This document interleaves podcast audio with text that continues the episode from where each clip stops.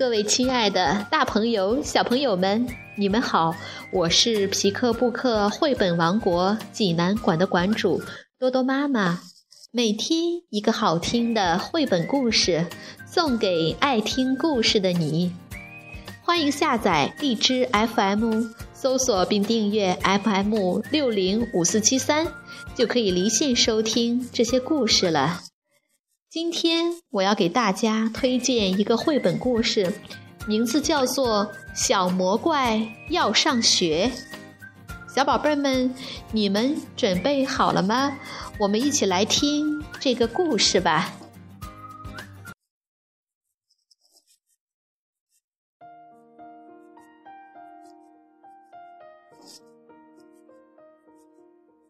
小魔怪要上学，法国。玛丽·阿涅斯·高德哈文，法国大卫·派金斯图，李英华翻译，湖北美术出版社出版。从前有一个心地善良的食人小魔怪，他从来都不吃人。可是，小魔怪的爸爸妈妈最喜欢吃人了。每一次他们饱餐之后，就会打着饱嗝，摸着鼓鼓的肚皮，满脑子想的都是明天吃什么。哎，爸爸妈妈从来不陪小魔怪玩游戏，也从来不给他讲故事。在小魔怪家里，没有甜甜的苹果派。没有可口的牛奶米饭，也没有好吃的水果蛋糕。小魔怪讨厌这一切，他总是一个人待在自己的房间里，一会儿大喊大叫，一会儿跺脚。爸爸妈妈受不了了，就大声的训斥他：“捣蛋鬼，你吵得我们一点胃口都没有了。”只有一件事情可以让小魔怪感到快乐，那就是藏在茂密的小树丛后面，偷偷的看小朋友们玩游戏。啊，小朋友们玩的多开心呀！他们怎么能玩出那么多的花样呢？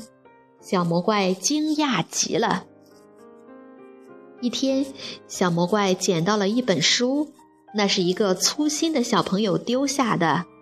书里有漂亮的插图，还有一些小小的黑黑的符号。小魔怪把书夹在胳膊底下，飞快地跑回了家。他知道那些小小的黑黑的符号会讲出很多好听的故事。晚上，小魔怪拿着手电筒。躲在被窝里，仔仔细细地把这些符号看了一遍又一遍，可是他还是不知道他们在说什么。小魔怪难过极了。第二天一早，他就做出了一个重要的决定。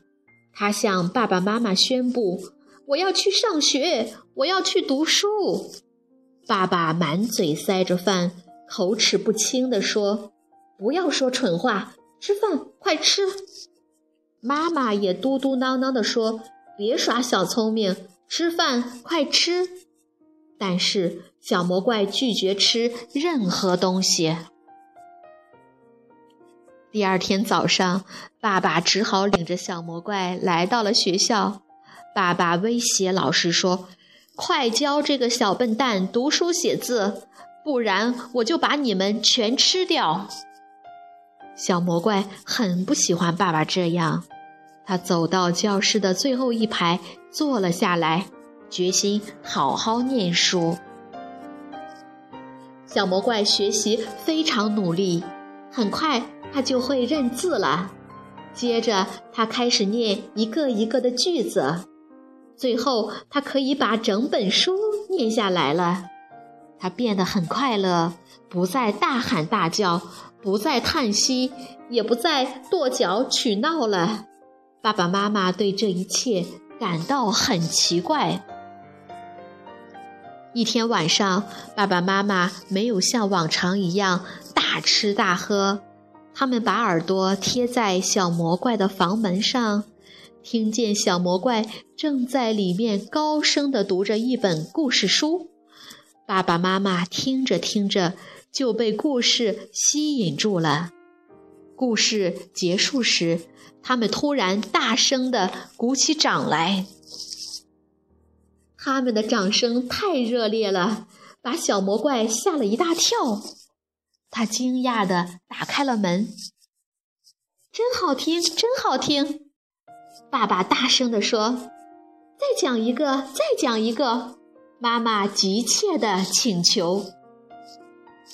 小魔怪非常高兴地答应了。他接着又读了三个故事。后来他觉得有些累了，站起来对爸爸妈妈说：“今天已经很晚了。”明晚我再接着给你们念吧。接下来的晚上，小魔怪放学一回到家，还来不及放下书包，爸爸妈妈就拉着他的袖子，让他再讲一个故事。随着故事情节的起伏，他们一会儿大笑，一会儿哭泣，有时甚至害怕的浑身发抖。一天晚上，小魔怪给爸爸妈妈读了一本教大家怎样做出好吃的饭菜的书，当然里面没有煮小孩子的方法。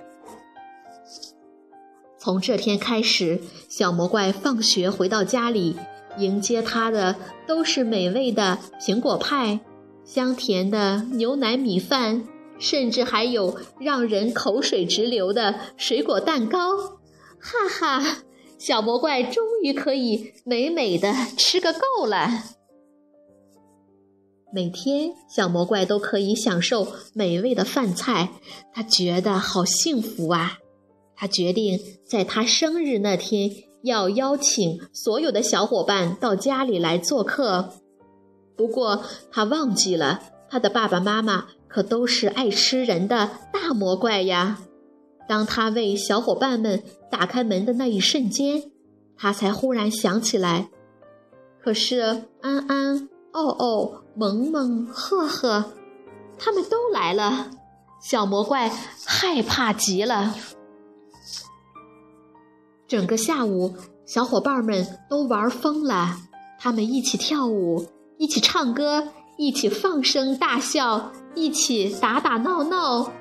小伙伴们一个接一个的附在小魔怪的耳边说：“你的爸爸妈妈可真和气呀！”小魔怪第一次发现爸爸妈妈真的很可爱，甚至在他们笑的时候，也小心的不把长长的牙齿露出来。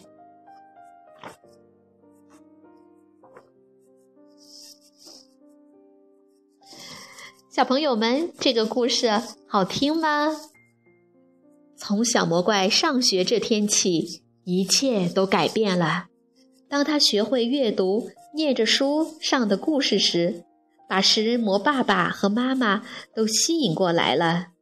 最后，不但小魔怪每天可以吃到香喷喷的水果蛋糕，连他的同学和食人魔爸爸妈妈也全都变成好朋友了呢。如果你想看这个故事的图画书版，欢迎到皮克布克绘本王国济南馆来借阅。同时还有其他三千余册绘本等着小朋友。